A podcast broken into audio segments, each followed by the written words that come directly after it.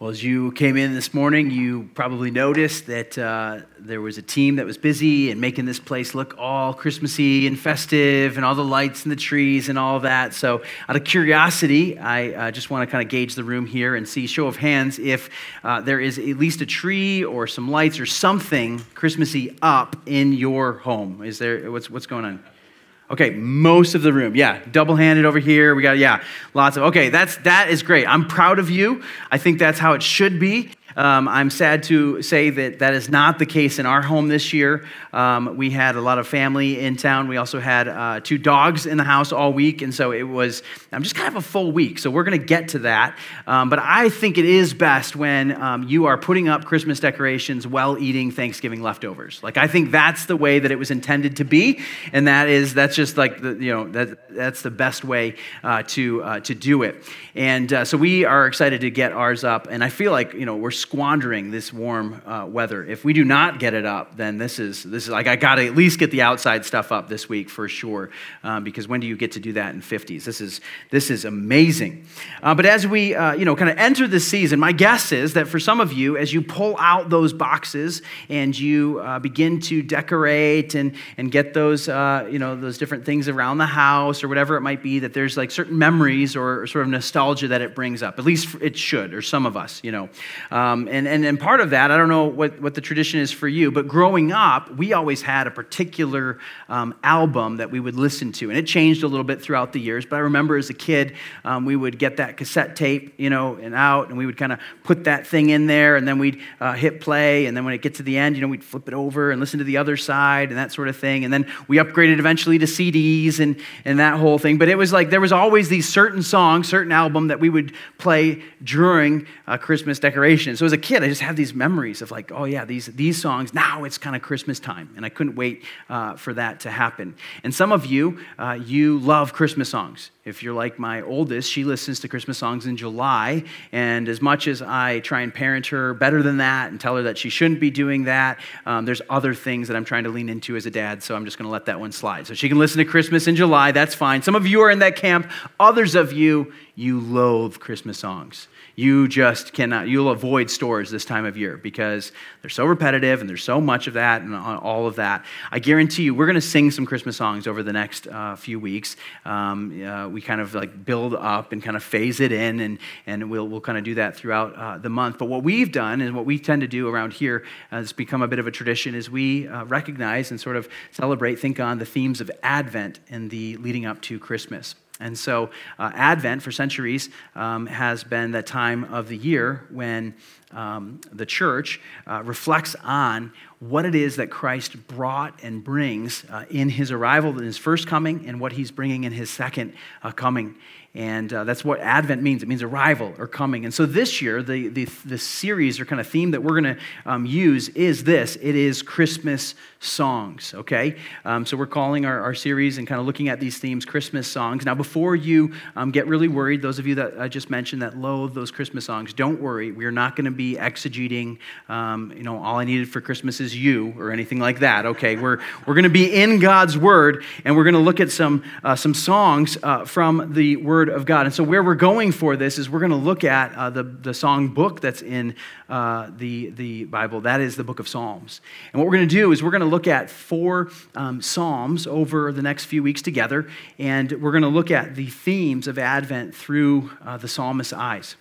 And, and what that means. And so this morning, we're beginning with our first psalm, Psalm 130. And uh, this is a song of hope, is where Advent begins uh, this morning. And so, these four weeks leading up to Christmas, it helps to uh, direct our hearts. It helps to um, focus our thinking and kind of direct uh, our reflection on what Christmas is all about. Uh, I don't have to tell you. I mean, we certainly have, um, you know, there's certain traditions and things, and none of those things are wrong or bad. I don't think they're, they're, uh, they're harmful um, if, if we don't let them be. Um, but if we remember that there is a reason why uh, Jesus did come and, and, what Christmas means and, and, and what it uh, uh, represents and, and means for us is, um, is a really important thing. So, what we're going to do is we're going to use these weeks together uh, to uh, sort of prepare and center our hearts on the reason that uh, Christ came. And so we're going to do that uh, in the Psalms. And the Psalms are for us just a great expression of the heart. They give language to our prayers and to uh, our longings. Uh, they teach us. Uh, so many of them are just incredible expressions of the character of God, but then also models for us our response to Him. And so, the psalm that we're looking at this morning, this Christmas song, if you will, is uh, Psalm 130. And this was a favorite for many uh, in the church throughout the years.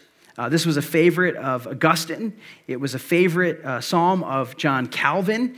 Um, and uh, I found out that it was used to bring John Wesley to salvation. If you know the story of John Wesley, he was a preacher and he was convicted by the word of God. It was this psalm that he read and, and saw the need for uh, Jesus as a savior um, in a way that he had never seen before. And so it was this psalm here.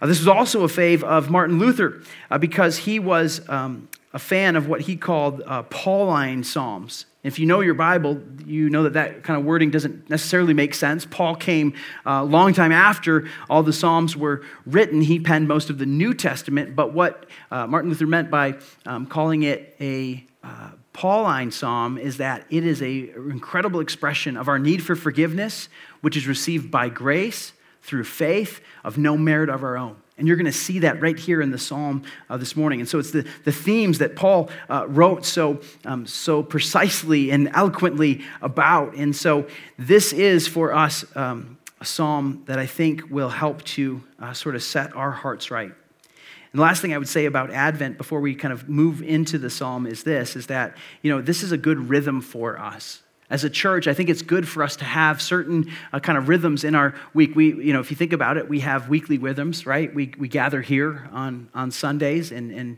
and there's this kind of regular preaching of the word. Hopefully, there's some things that you have monthly and some things that you're doing on a monthly basis. Uh, this is something that the church does on a yearly basis, as we kind of pause and break from what we're you know, typically doing, and we focus just on the arrival and the coming of Jesus as a man. He was born as a baby, but lived a life as a man. He entered into our world, and it, it changed everything. It has major ramifications for us and for our life. And so um, that is what we are remembering and thinking about um, as we move in through uh, Advent uh, this morning. Um, let me read the psalm, and then we're going to uh, work our way through it. Uh, if you have your copy of Scripture, you can follow along. It's also be on the screen. It's a psalm of ascents, uh, one that they would saying as they're on their way to worship and making their way to the temple. It says this Out of the depths I cry to you, O Lord. O Lord, hear my voice. Let your ear be attentive to the voice of my pleas for mercy. If you, O Lord, should mark iniquities, O Lord, who could stand? But with you, uh, there is forgiveness, that you may be feared. I wait for the Lord. My soul waits, and in his word I hope.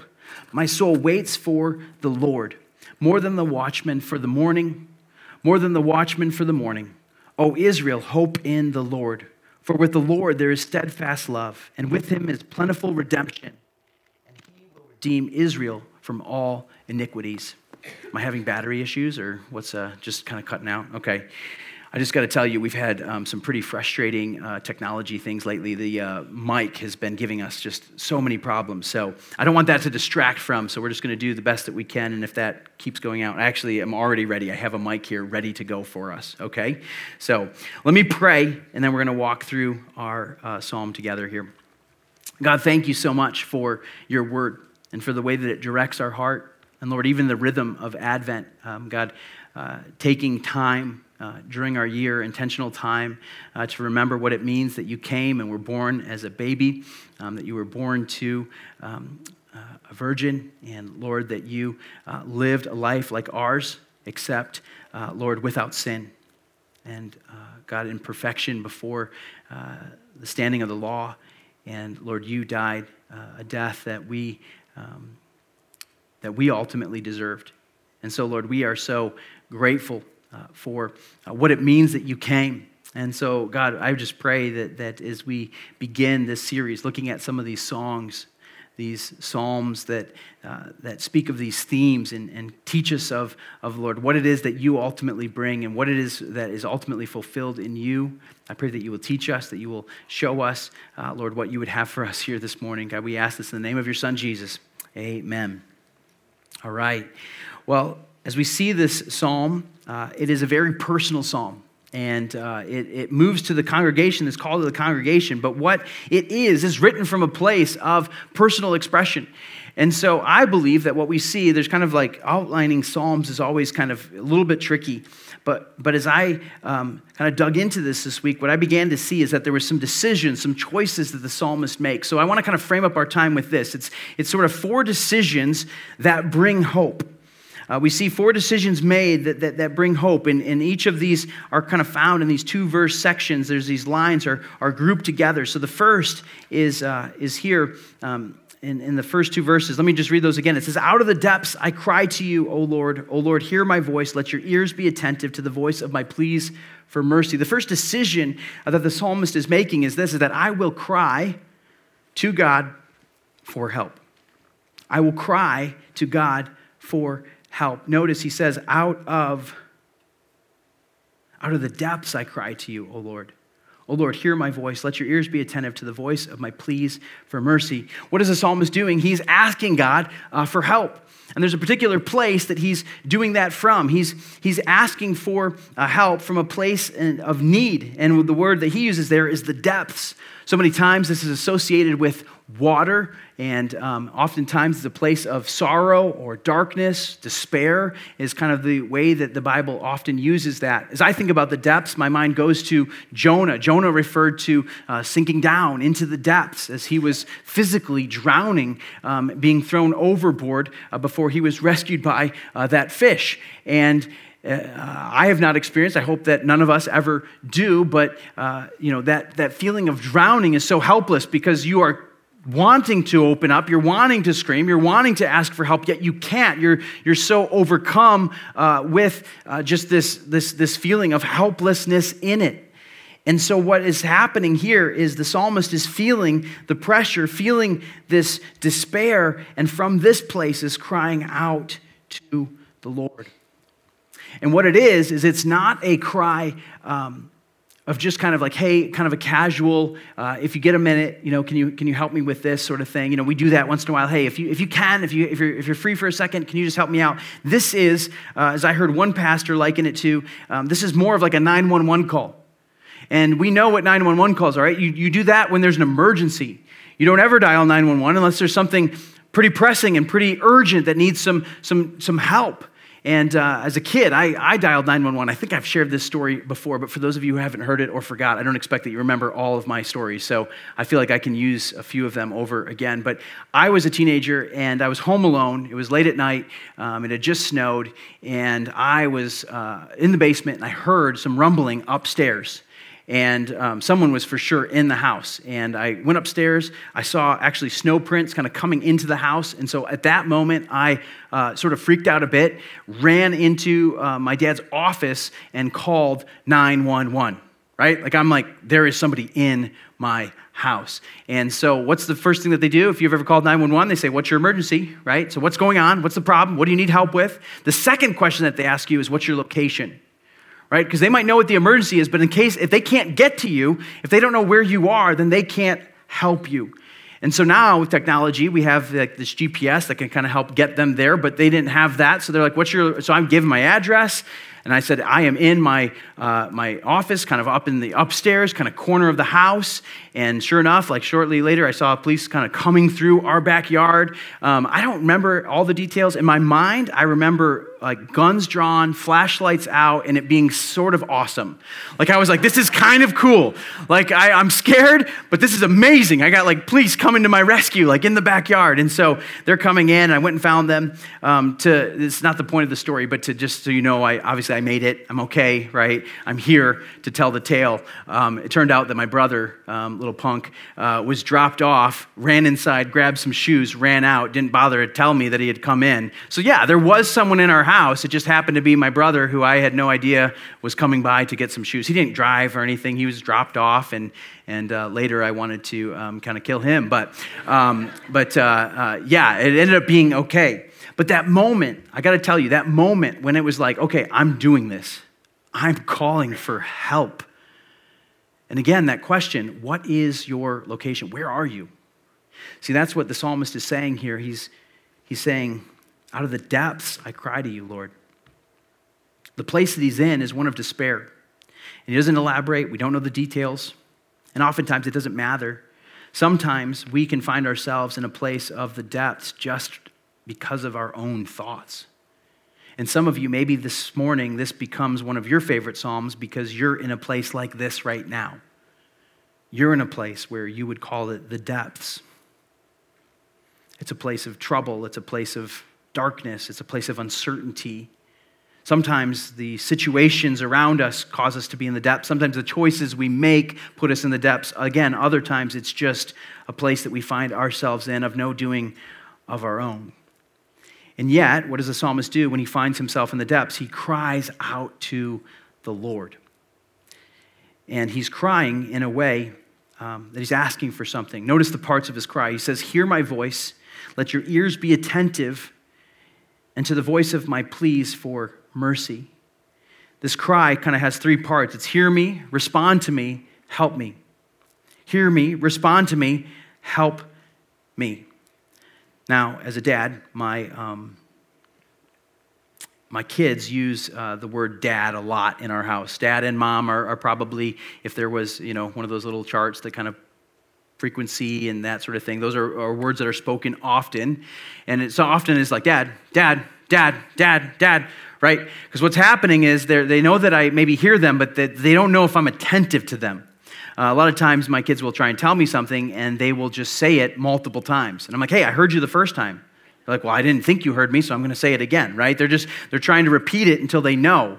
Why? Because the reality is, is sometimes I do hear them and I'm not attentive to them. Like I'm hearing it, but it's not kind of registering as to what it is. And so their method is, well, I'm just going to keep saying it again and louder until there's a response in that. This is sort of what's happening here is the psalmist is trying to uh, not just know that the Lord is, is listening, but that he's going to be responsive. He's going to be attentive. He's going to hear and respond to the cry for help. He's asking for help in his time of need. And I think it's also important to know well, who is he asking? if you're um, paying attention, and I hope you are, uh, there's two different sort of usage of the, the word Lord there. You, did you catch it?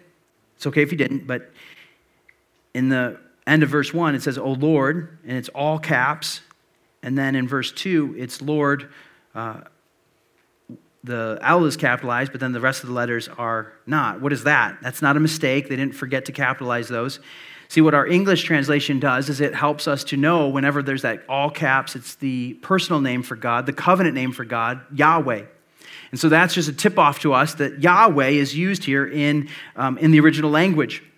So he's asking, he's calling out to Yahweh, but then in verse 2, he uses a different name for Lord. That is Adonai, which means master or Lord. Why does he do that? Well, I think he's trying to um, show us, and, and the reason that he's doing that is because it kind of speaks to two different parts of God's character. See, the, the word Yahweh was God's revealed covenant name. It, it communicated um, uh, this holiness and otherness, but also the, the personal relationship that God had with his people. He gave them his name so they could call him. There was a kind of this, this reverential first name basis that was happening with his people. But then that word Adonai means master. What that's speaking to is uh, not just his covenant, but in personal relationship, but more of his sovereignty. So it's the God who has personal relationship, but it's the God who also has the power and control to do something about it. And if you've ever asked for help, it helps to ask someone who has the ability, the availability, the, uh, the whatever the resources uh, to be able to help, right?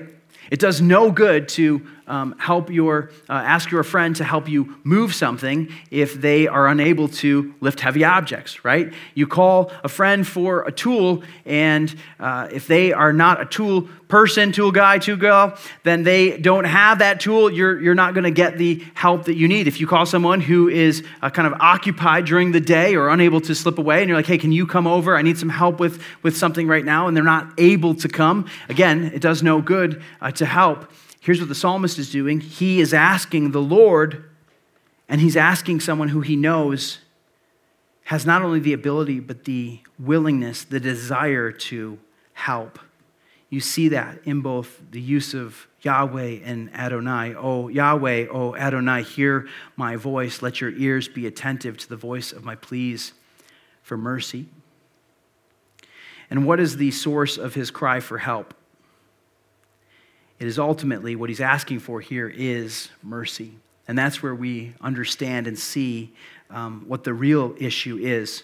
See, as we first begin the psalm, we sort of see out of the depths, okay, there's someone who's kind of in despair and someone who's maybe suffering a bit, but then what is the real source? What is the real place that he's seeking help in? It's mercy. There is sin, there is a separation, there's an iniquity that is um, standing in the way. And so, what he needs is he needs forgiveness. He understands his need for the forgiveness of God. And one of the things that I think uh, life has shown and, and Scripture um, certainly uh, teaches and confirms is that oftentimes God uses one problem to reveal the real one that needs addressing or fixing. There's plenty of examples that we can go to and see this in Scripture. Let me give you um, uh, just kind of one from our, our life. I shared, uh, some of you know, um, we did something that we never thought would happen. Uh, about a week ago, we uh, got a little um, puppy into our, our home. And so that's been, that was kind of like added a little excitement to our Thanksgiving um, week. And um, again, if you know my wife, you know us, that was not really in the cards or something we were kind of planning on happening. Um, but nonetheless, we, we did it, and it seemed like the perfect time to do it when you have, you know, five family members coming and staying with you the entire week, and they're bringing a dog. Okay, so that was, that was kind of what was going on um, with us all, all week. And so here's the thing I love to share kind of examples, illustrations from my life. Here's my promise to you I'm not going to start filling sermons with dog illustrations, okay?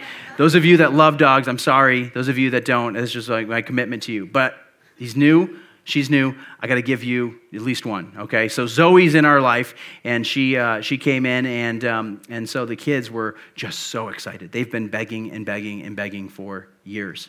And what, what, what quickly happened, and um, my oldest is here in the service with us, and uh, the rest, if you see them later, they can confirm, there was just some tension that, that happened when the dog came in because there was a lot of love and excitement. You know, instantly, there was a desire to cuddle and care for and run with this, this puppy. And so um, let's just say that there was quite a few parenting moments okay? If you're a parent, you know exactly what that's code for. That's like, there's parenting moments in there. And at one point, um, I mean, they were just all on top of each other, struggling, fighting, kind of like, you know, like, it's my turn, I want to hold it, I'm going to take it. You know, it's like, we're just watching this and we're like, wait, we thought that this was what you guys, this is, this is terrible.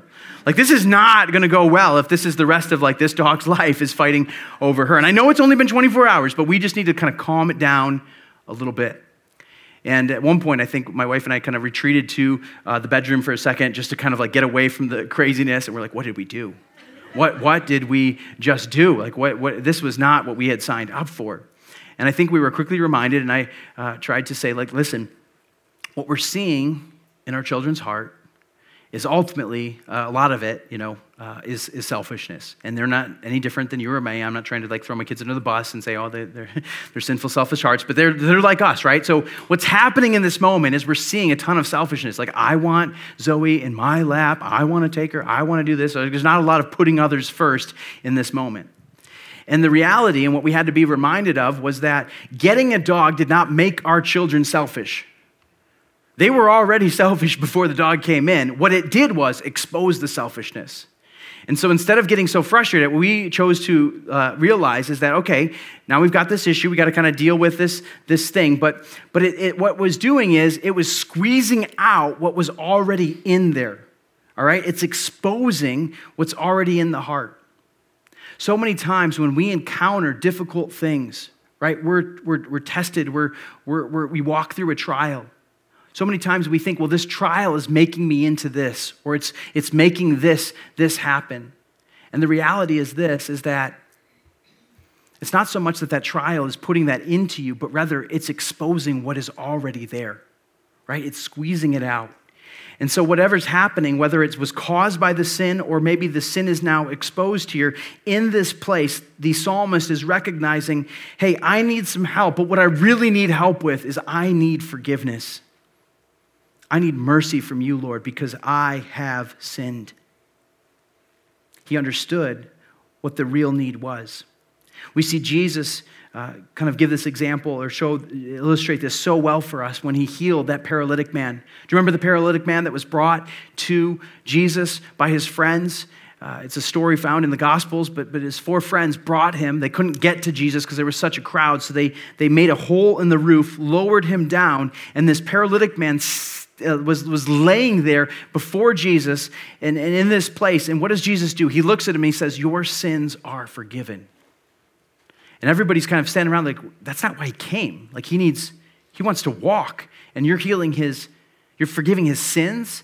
And he said, That they may know and as a way of visible demonstration, he said, Get up, take up your bed, and walk. He wanted the physical healing to be an illustration of what spiritually had just happened. So these friends bringing, these four friends bringing their friend, their, the, the friend to Jesus, thought that the biggest need that he was going to fix, the biggest thing that he was going to do in their life was to make him walk again. And yet, what Jesus did was so much greater. He forgave his sins.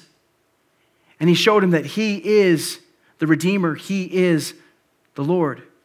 There was this example that was so clearly said. And I just want to tell you this morning if you are in a place of difficulty, it might not be the, that might not be the problem that God is trying to fix. He might be using that to expose another problem that he's trying to get at. This happens medically, right? Like my had a loved one that was in a recent like kind of ATV accident. Went in for some of the checkups and tests and it revealed this whole thing. They're like, "Man, it's so good that you I guess did that because now we can deal with this other stuff that's going on."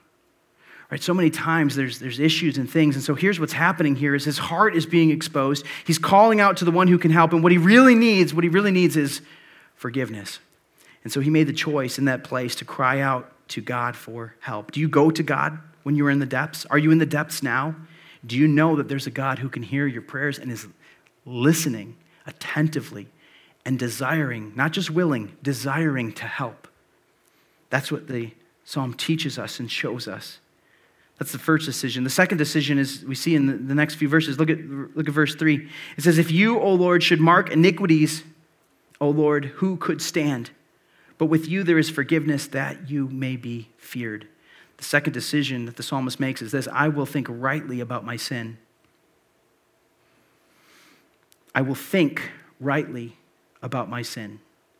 The psalmist comes to the place where he understands the gravity and the destructive nature of his sinful state.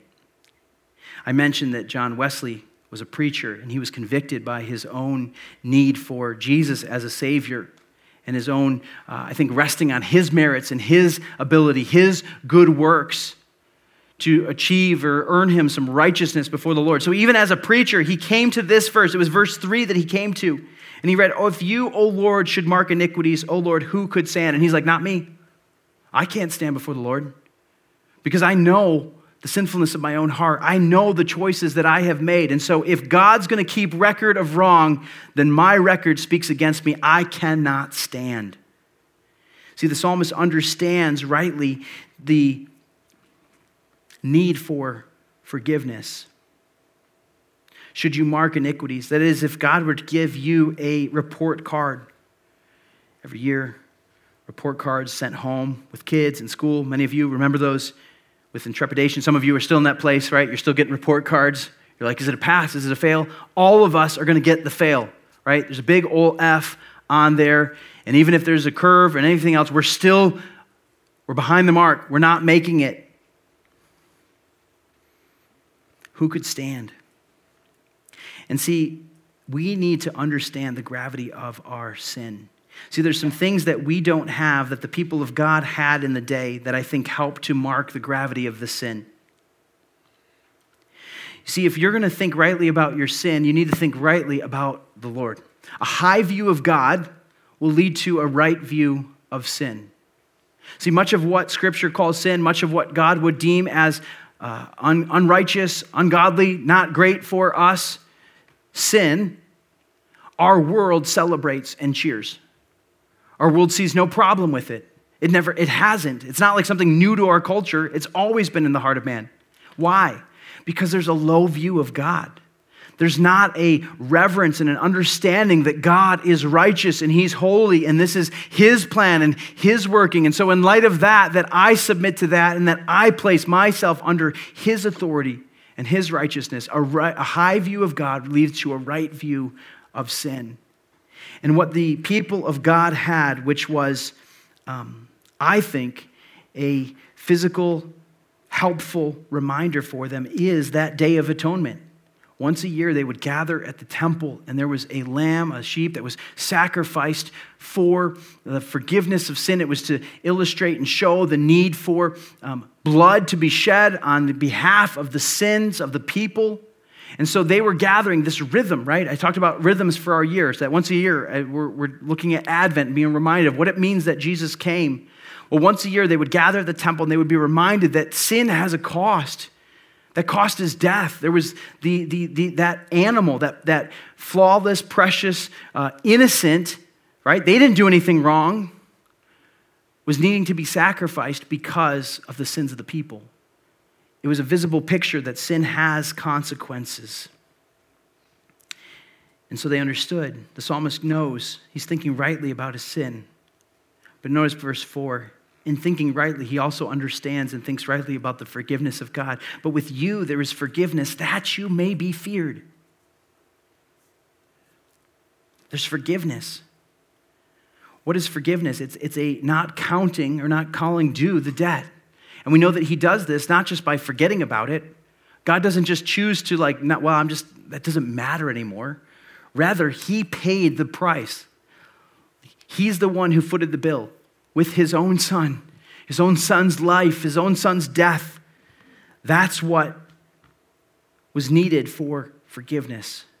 The psalmist didn't know it at the time, but it was looking forward to the cross. God knew that. We now, on this side of the cross, look back and we know that there is forgiveness because of what Christ has done. But notice where it leads it leads to that you may be feared. I think oftentimes we might want to put the word love there, that you might be loved, which is right. We should love God for the forgiveness which He shows us. But a right response to the forgiveness of God is not greater sin or sort of a looser approach to um, obedience, but rather a greater one. That fear is not one of, of, of, of being scared or intimidated or something like that. It's, it's a reverence, it's an awe, it's a worshipful, it's being kind of blown away. Like, who is this God? and a desire then to respond in worshipful, obedient response. That is the uh, response, a right response of understanding the forgiveness that God gives. But with you, there is forgiveness that you may be feared. And then, because of that, the psalmist is able to make the third choice, which is this. I'll give it to you and then I'll show it to you in the text. It's this I will wait for the Lord. I will wait for the Lord. Verse 5 says this I will, or I wait for the Lord. My soul waits in his word, I hope. My soul waits for the Lord more than the watchman for the morning, more than the watchman for the morning. Just to be reminded, we are in, this is poetry, right? This is, this is song. That's why there's repetition. Like he already said that. Why is he saying it again? Right? That's when we sing. We sing, we'll, we'll repeat things. So there's this is poetry, and it's to drive home the point and to say, listen, how am I gonna wait? I'm gonna wait like the watchman waits for the morning. A couple things kind of going on here. The waiting on the Lord is not some sort of wishful thinking, uh, this uh, kind of, you know, uh, superstitious kind of, uh, well, I just sort of hope it happens um, sort of thing. We use the word hope, and we'll use it in a way of that, like, well, you know, I hope the Packers win tonight. Probably not going to happen, right? not this season, not against the Eagles, right? You can hope that, but there's like not this confident expectation. Okay, there's a, so I think we need to maybe get a right understanding, a right definition of this word. Um, I don't know if you do this in your house, but uh, you know our birthdays roll around. We'll put a candle in there, and then uh, that candle kind of gets set, and you're like, make a wish, right? And the idea is, if you make a wish, blow out the candles, that that wish is going to come true we all know it's not going to come true, right? We're just setting our kids up for like, they're not going to get that wish. Like the, the, the, the, the cosmic universe is not now like putting things in motion because, oh, the candles were blown out. Let's go, let's go, right? That's not happening. We all know that, but what do we do? We still do it. Like, make a wish. This is fun because there's nothing that's going to like change as a result of it. We love blowing out candles. It's, it's kind of fun. I, um, I hope this is an okay story. My mother in law was not in the first story or in the first service, so I use this. And so here, I'm going to use it again. She's here. Um, she, she got some battery powered candles for us because, you know, kids love blowing out candles. And so I said, hey, watch this. I don't know if you knew this, the candles do this, but I walked up to the candles. There's a whole bunch of them, like a dozen of them. And I had the remote that turns them off in my hand. And I go, and they all like went out. She's like, no way. And then I'm like, yeah, it's even cooler. Watch this. I to turn them back on. And so I'm like, ha ha, like walk off well, I didn't know, but she, she thought that they like really responded to like the audio or the voice or something. So later at dinner, the kids are all trying to blow it out. They're like, hey, your dad got it to work. Like, you should uh, blow harder or try, you know. So I'm, I'm like looking, I'm like, oh, sorry, that was a joke. I was just kidding. Like, you know, kids love blowing out candles, and I still do. And so that's why I was like doing that, right? But if we take this same idea that if I blow out the candle, think really hard about the wish, then it's going to come true we would be dead wrong if we import that meaning to the, the hope that the psalmist is waiting for. That's not it at all. It's not wishful thinking. It's not wishing upon a star, crossing your fingers, you know, hopping three times, something like that. It is a confident expectation that God is able and willing to do what he said he will do. And so the waiting for the Lord is not waiting on a dream or waiting on a chance, it's waiting on the Lord. And where is our hope? Our hope is in His Word. It's this spoken, confident revelation of salvation that God has given to His people. Now, I don't think that there's a direct correlation. Certainly, the psalmist didn't put it, but I, I, I can't help but see that word and think about it this time of year as we are focusing and remembering on Christ's coming, when in his word I have hope. Where else does it use the, the Bible use the word word in relation to something that we would hope in? My mind goes to John, the beginning of John, verse chapter 1, beginning in verse 1. It says, In the beginning was what? The Word. And the Word was with God, and the Word was God. He was in the beginning with God. All things were made through him, and without him, was not anything made that was made. In him was life, and the life was in the light of men. The light shines in the darkness, and darkness has not overcome it. What is John talking about? What's the word? The word that was with God and the word that was God is Jesus Christ. Right? And so we know this side of eternity or this side of the cross, right? Now, now after the scripture has been given to us, God has revealed himself as the word of God is his son Jesus, which came and dwelled as in flesh and blood as a man. And so in his word, I have hope. I love that. Thinking about that relationship with Jesus, that I wait on the Lord, and in Jesus I have hope. It's ultimately the full revelation, right? The full uh, example of his salvation revealed to us was revealed in Jesus Christ. And because of that, because of that, we can say this My soul waits for the Lord more than the watchman for the morning, more than the watchman for the morning. What is that about, the watchman for the morning? Well, in ancient days, right, the security system for cities that they would use is they had wide walls, and watchmen were placed upon the walls to keep guard over the city at night. Night is when things happen, right? I'm not so worried about locking my doors during the day, but at night I'm certainly locking those, uh, those doors in the car because that is when those hoodlums come along and you know try and um, figure out if you left your keys in and do all of that. That hasn't happened, but I know it's happening a lot around town, right? That's, it happens under the cover of night. And so, what they would do is at night, they would place watchmen out on the walls to look out. And if you're there, if you're a watchman, what are you waiting for? You want to see that morning light, right? Because then that means the, the, the, the danger level is going down. The chance for a threat is, is way minimized. And now your shift is almost over, right? You've made it through the night. And so, like a watchman longing for the morning, and here's the reality they know, they know that that light is coming. That morning light is going to come. There's no doubt in their mind. And it might take longer than they want. They don't have the technology that we have, right? They're not checking their watch and looking at that, but they were looking at the stars, right? They could see where the moon was in the sky. They had some sense of how close it was. And they're waiting for that morning light to break because then there's light, there's safety, there's security. I can go home and get a nap like a watchman waiting for the morning, so we wait on the Lord. Listen, they were not waiting, wishing upon a star that it was going to come. They knew with confident expectation the morning is going to get here. And so, in the same way, my soul waits for the Lord. As the sun will set tonight and it will rise again tomorrow morning, so the Lord will be faithful to his people. Lamentations, right, says, it says that great, his, new, his mercies are new every morning. Great is his faithfulness. And so we're reminded with each sunrise that God is still faithful. He is still working. His mercies are still present. I will wait for the Lord. The morning is coming. God is going to work. And so, listen, our hope is in the coming Redeemer, Jesus Christ.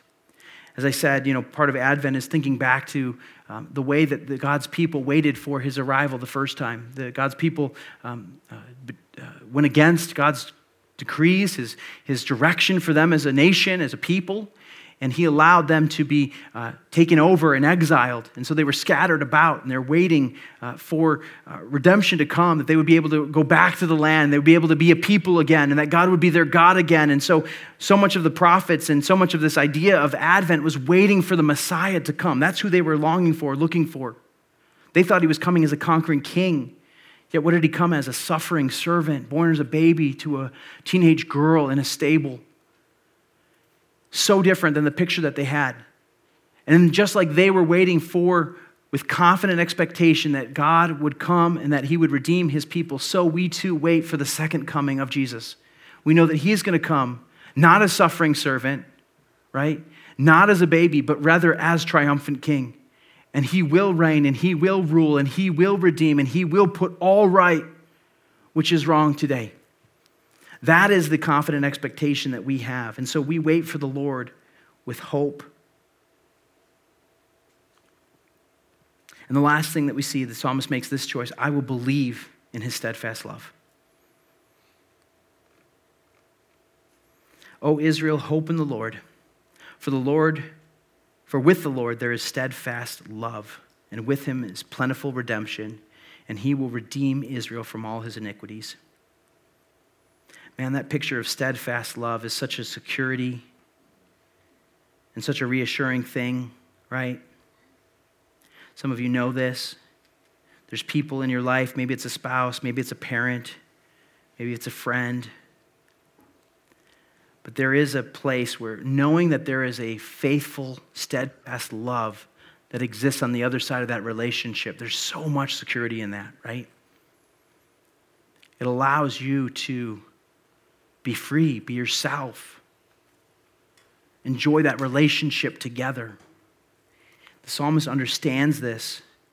He knows that with the Lord there is steadfast love. What was the example that the people of God were given of this steadfast love? They were given many examples, but uh, one that I think is the clearest and probably the most challenging and convicting is there was a prophet Hosea, which was who was told, he was told to marry a prostitute, and and getting married, she didn't really change her ways, and so Hosea was told to continue to love Gomer and to be faithful to Gomer, even though she was not being faithful to him. Why did he do that? Why would God ask someone to do that? Well, it was meant to be a representation for the people of God that they would see the faithfulness of a husband to his spouse, even when she was being unfaithful to him. And that was meant to be a picture of God's people who were constantly going off and chasing different idols and, and, and, and things in their heart and kind of bowing down to all sorts of other things. And yet, God was there with his his hesed, his steadfast love before the people, being faithful in that love. That is the steadfast love that the psalmist is referring to. With the Lord, there is steadfast love. With him, there is plentiful redemption.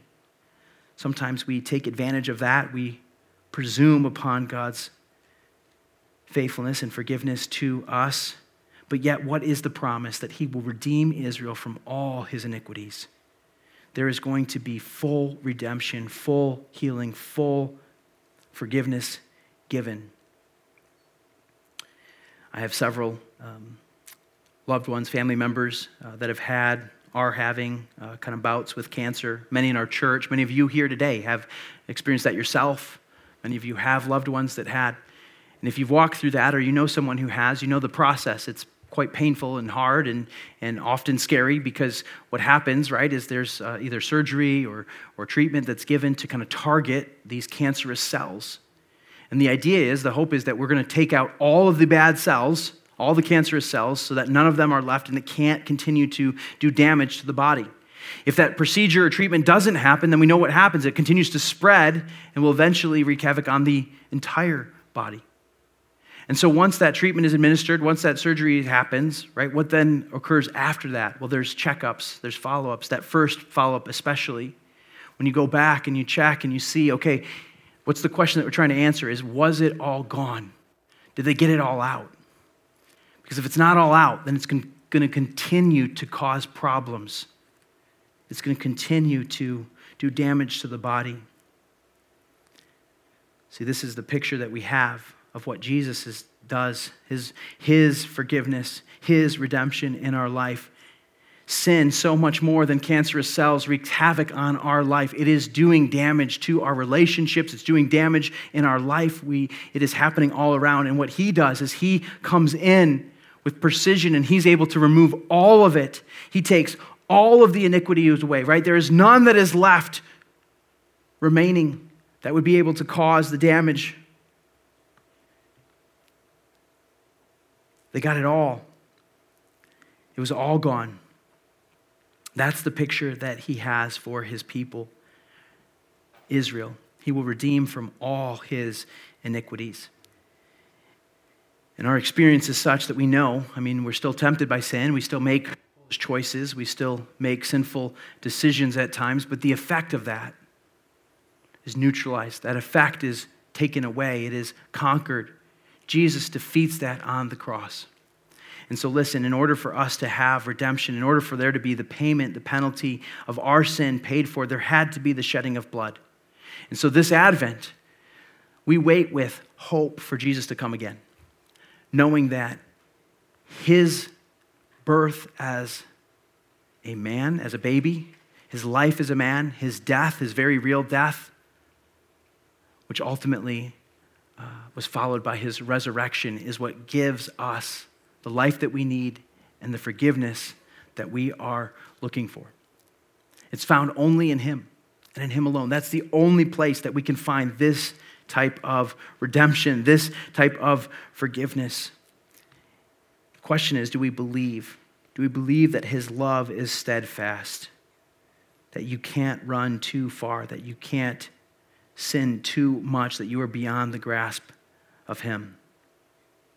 See, He chased after His people because He loved them. He chases after us because He cares for us. And He desires to instill in your heart in my heart this confident expectation, this hope that we would have in Him.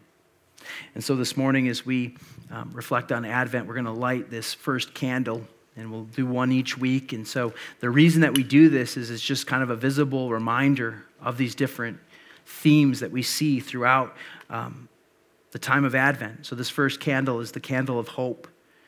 And it reminds us of the hope that Jesus brought in his first coming and the hope that he's bringing when he returns again. And that we, with confident expectation, can await his arrival, knowing that when he comes, that we won't be met with the judgment that we deserve, but rather we will be met with the loving kindness and forgiveness which he purchased through the blood, through his blood on the cross. Let's pray.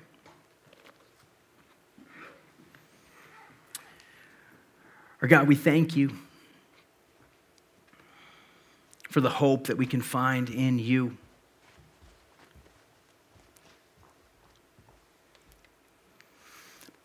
God, is with confident expectation that we, like your people, we wait for your redeeming work in our life. God, we wait for you as conquering king to return again. Lord, knowing that when we do, when you do, that we will see you for who you are. Lord, I pray that you would remind us this, this month God, in the weeks ahead, of the hope that we can find in you. God, it is because of who you are and the nature of what you have shown us and expressed to us, God, that we can have this confident expectation. And so, God, like your people did uh, centuries before, Lord, we too, we wait and we desire, God, we, we call out to you. We, we long for you to come, knowing that, uh, God, it is you who's able to work. We pray this in the name of your son, Jesus. Amen.